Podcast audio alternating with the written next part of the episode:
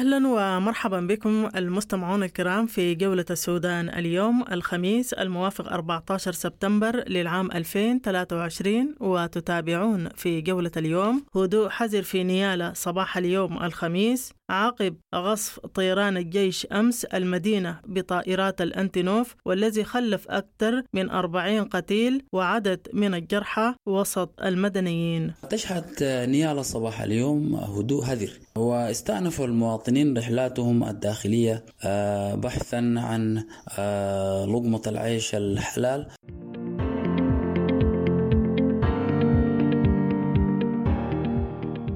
وفي جولتنا أيضا مبعوث الأمم المتحدة فولكر بيرتس يحذر من حرب أهلية في السودان في آخر إحاطة له أمام مجلس الأمن ويقدم استغالته. والصحفي الجميل الفاضل يقول استغالة فولكر تفتح الباب لتدابير وإجراءات أخرى أكثر تشدد من المجتمع الدولي. استقالة فولكر تفتح الباب لاتخاذ تدابير وإجراءات أخرى أكثر تشدد من قبل المجتمع الدولي ومن قبل المنظمة الدولية ومن قبل مجلس الأمن ربما.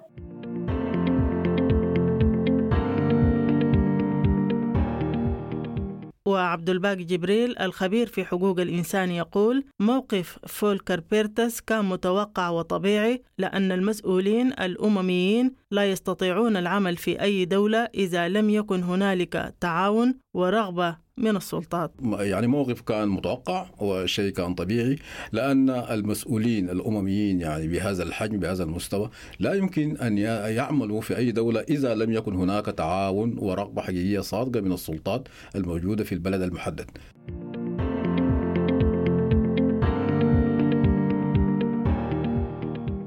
وفي جولتنا أيضا خروج مركز الحاج عبد السلام لمرضى السكري بالفاشر عن الخدمة وتكدس للمرضى صباح اليوم الخميس ومناشدة للجهات الرسمية بالتدخل. أول حاجة المركز هي من بدأت الأحداث للأسف يعني ما في دعومات كده جات للمركز بصورة رسمية.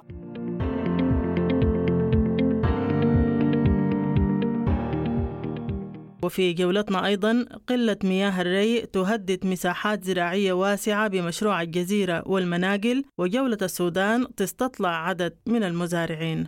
لكن الحاجة المؤسفة في آخر اللحظات تعرض للعطش وهي دي طبعا اللحظات الحاسمة اللي بتحدد إنتاجية المحصول. فالموية انقطعت فجأة والأسباب طبعا معروفة وكلها يعني أسباب متراكمة.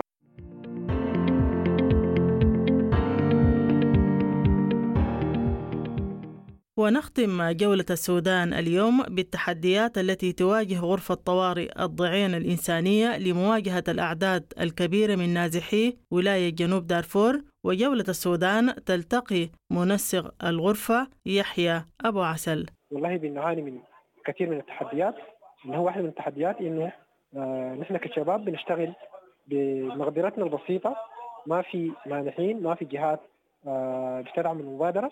فقط بنستقطب الدعم الشعبي والمجهود المجتمعي وده ما بيقدر يكفي الحوجة الكبيرة نتائج التوافد الكبير خالص خالص.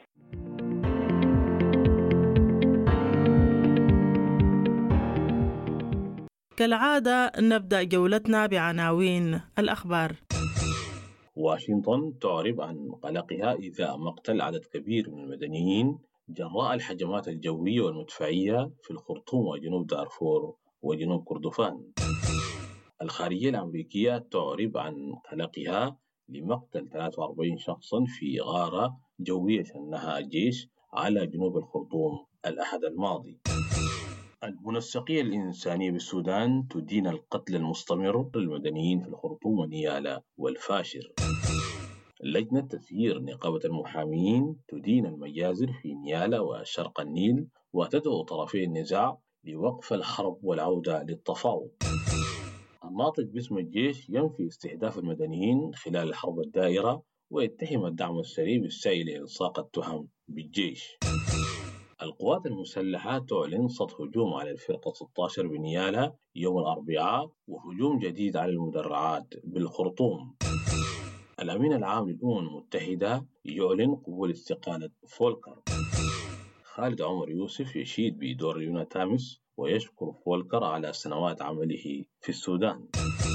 مجلس البيجا يرحب باستقالة فولكر ويعتبرها خطوة تصب في مصلحة الوطن والشرق. فولكر الحرب تكمل شهرها الخامس ولا مؤشر على التراجع أو إحراز نصر عسكري حاسم.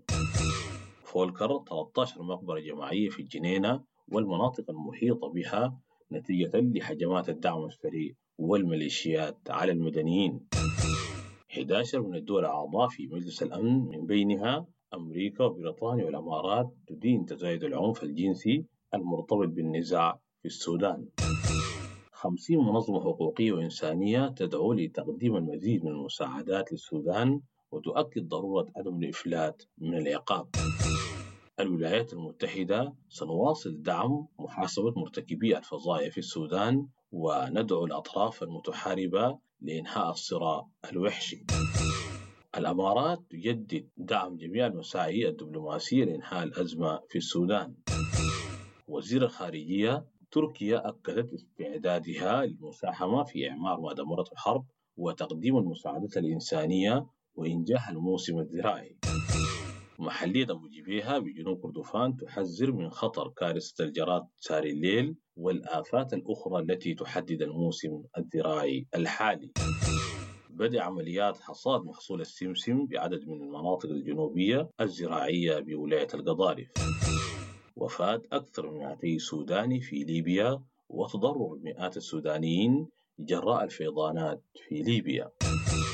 مجلة تايم الأمريكية تدري الناشطة السودانية دعاء طارق في قائمة المئة المؤثرين على مستوى العالم ضمن شريحة القادة الشباب. أعزائي المستمعين في الختام تقبلوا تحياتي ودمتم بخير.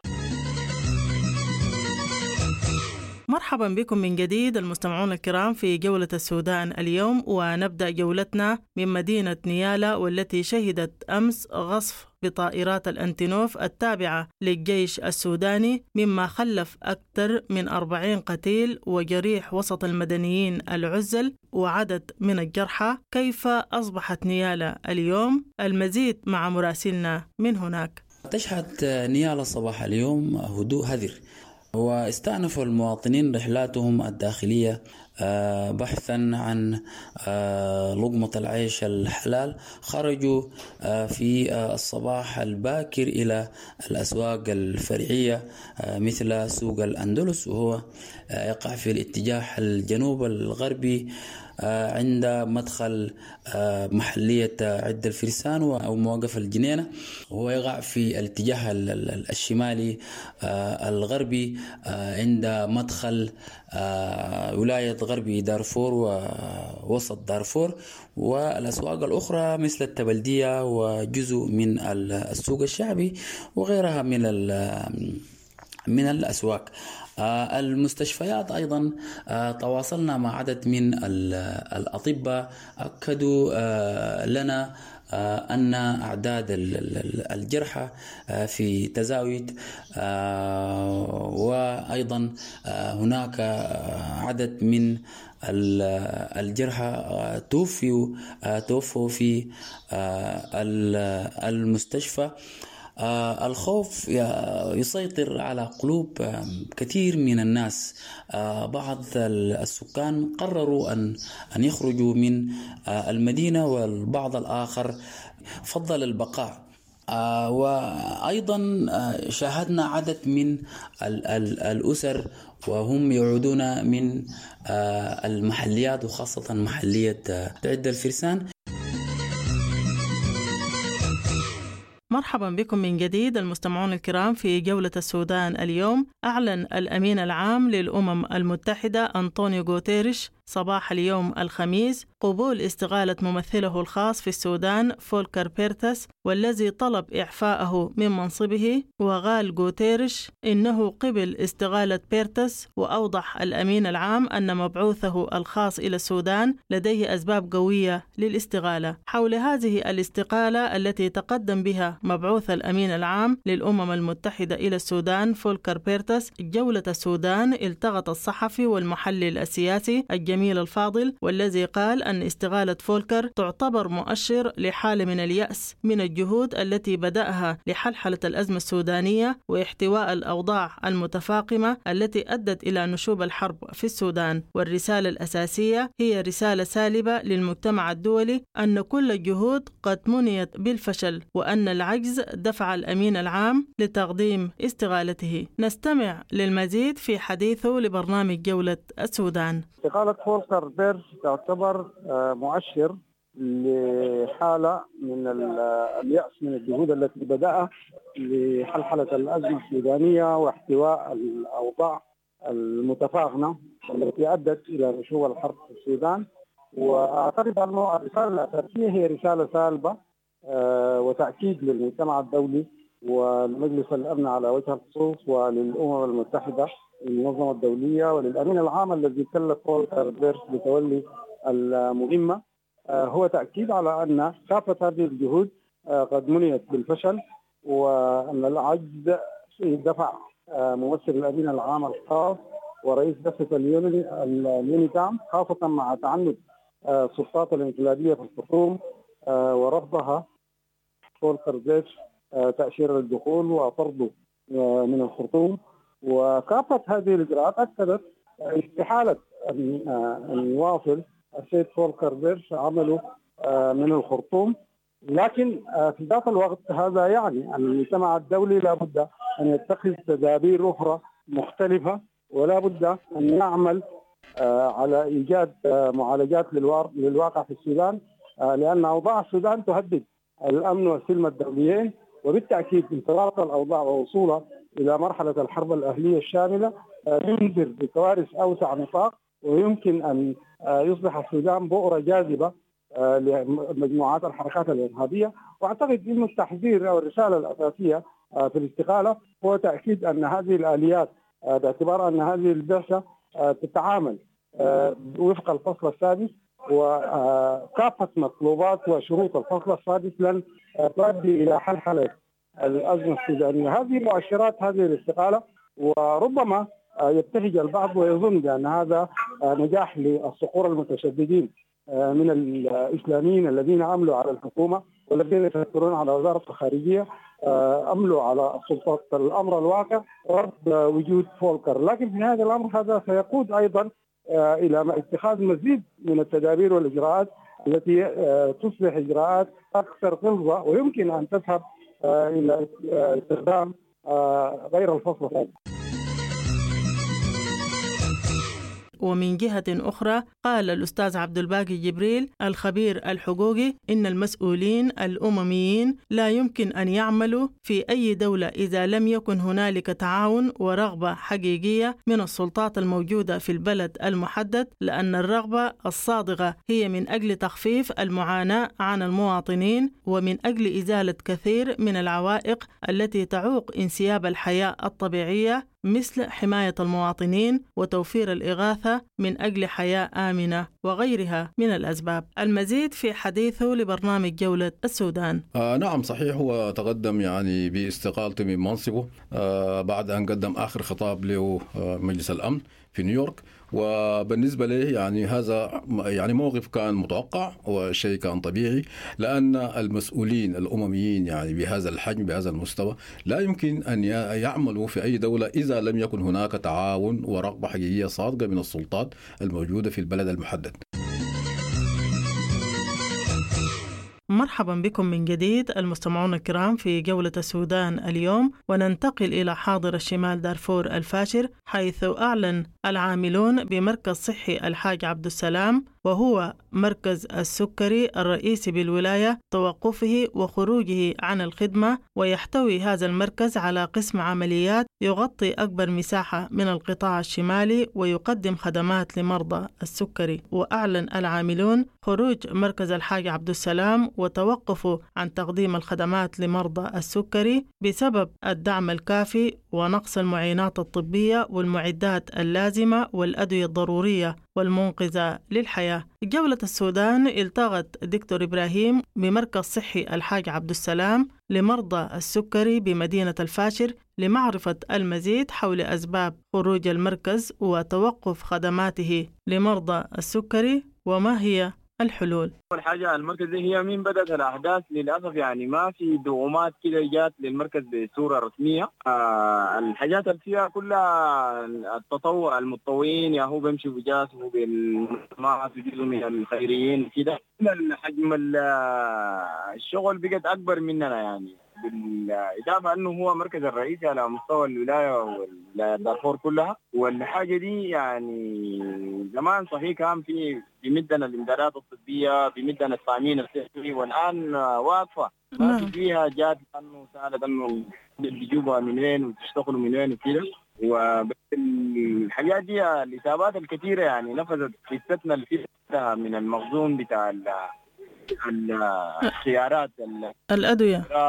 الأدوية يعني علاجاتنا ما كثيرة. فأكثر حاجة بنستهلك الشاش والدريبات والأيودين والإسبريت والحاجات المطهرات دي. نعم. فوقفت والله يعني إحنا واقفين في طريقنا تماما الحاجات دي يعني. إنه في اليوم الواحد الناس بيستخدموا أكثر من كرتونة بتاع الدريبات ولفه شاش. وما عندنا والله حاجة بيدنا نحن الآن بنقدر نعمل يعني الوزاره ما في دعم جاي لنا وما في دعم من الإمدادات. حتى الخيريين يكفد يعني. ما في حاجة كده الآن الناس يقدروا يسيروا بها العمل بس بتاع الخيارات سيارات السكري والجروح والإصابات. والله ما عندنا عندنا الصيدليه بتاع التامين الصحي شغالة. دي ما فيها مشكلة كبيرة. نعم.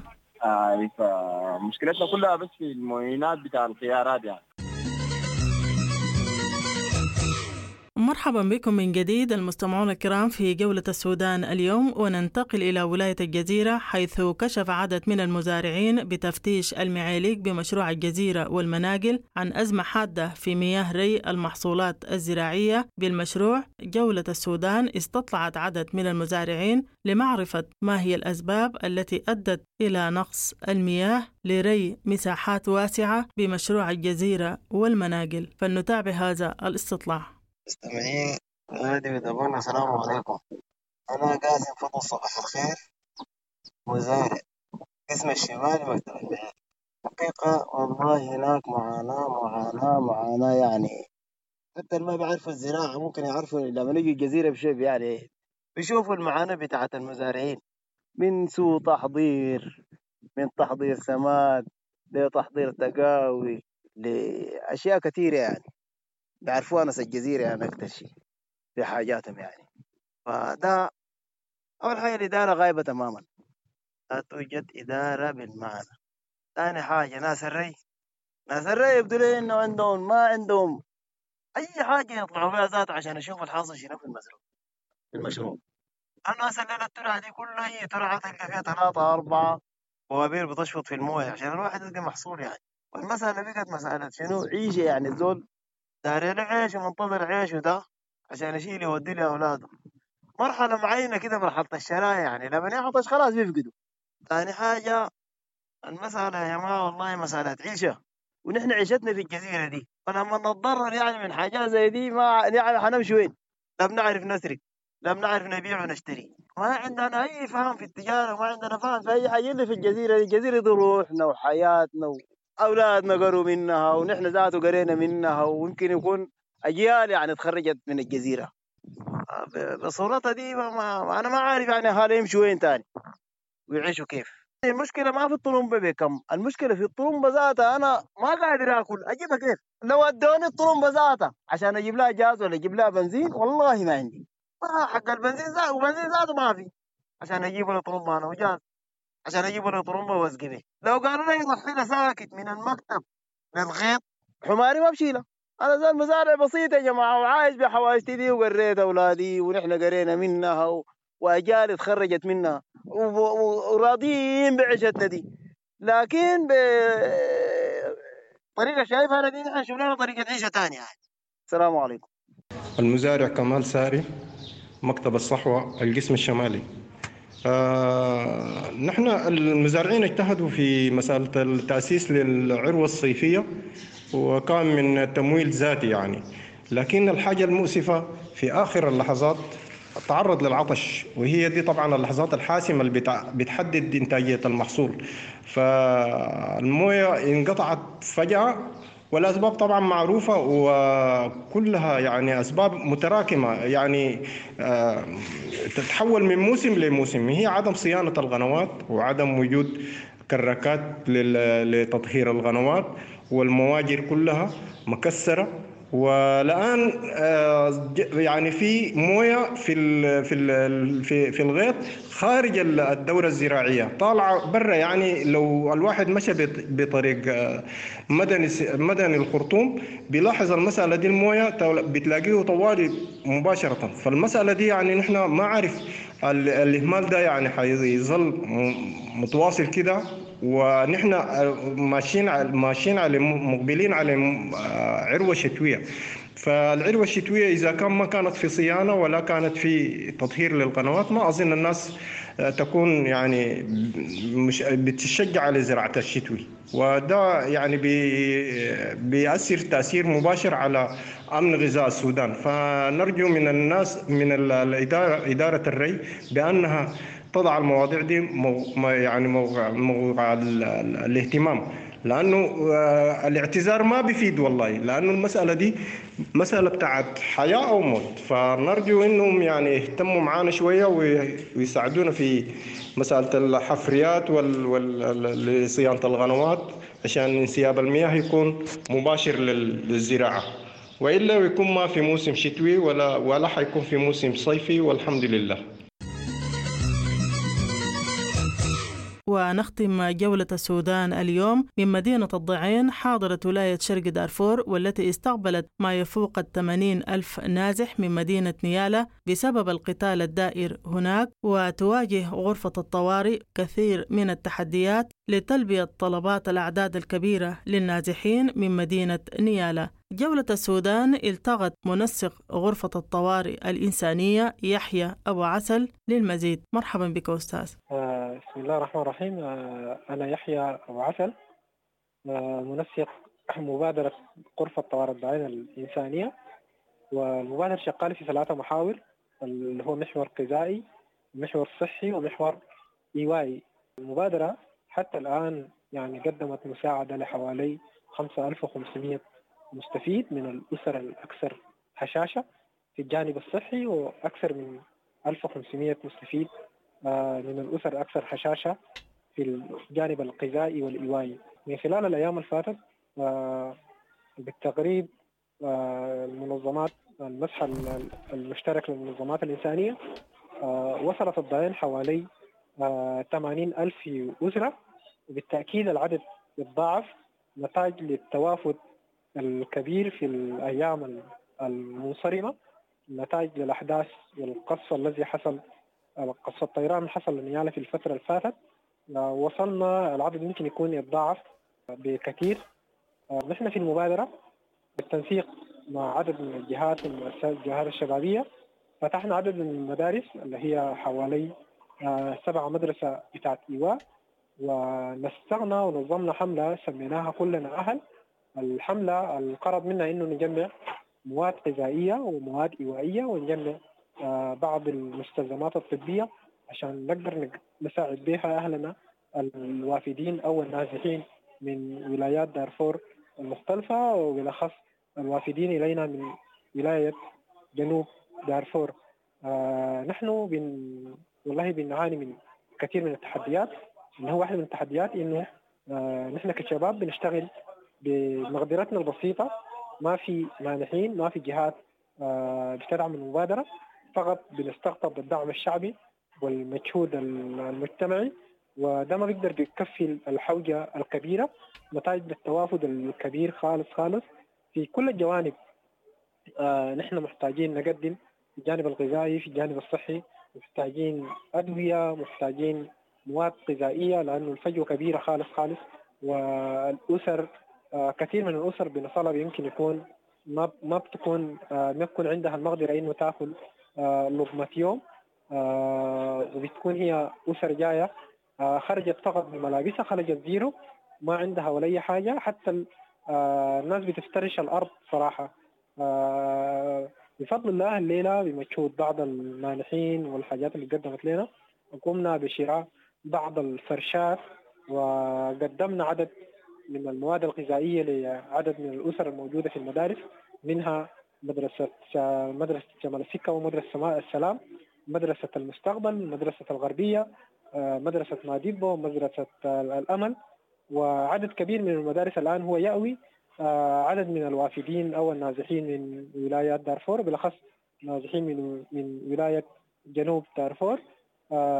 نحن كشباب بدورنا الطوعي قدمنا ما بوسعنا لكن بكل أمانة الفجوة كبيرة خالص خالص ومحتاجة تضافر بتاع الجهود محتاجة وقفة مجتمعية كبيرة محتاجة وقفة من المنظمات الإنسانية محتاجة وقفة من المنظمات العالمية محتاجة وقفة حقيقية من كل الفاعلين والخيريين لأن الوضع بكل أمانة وضع مزري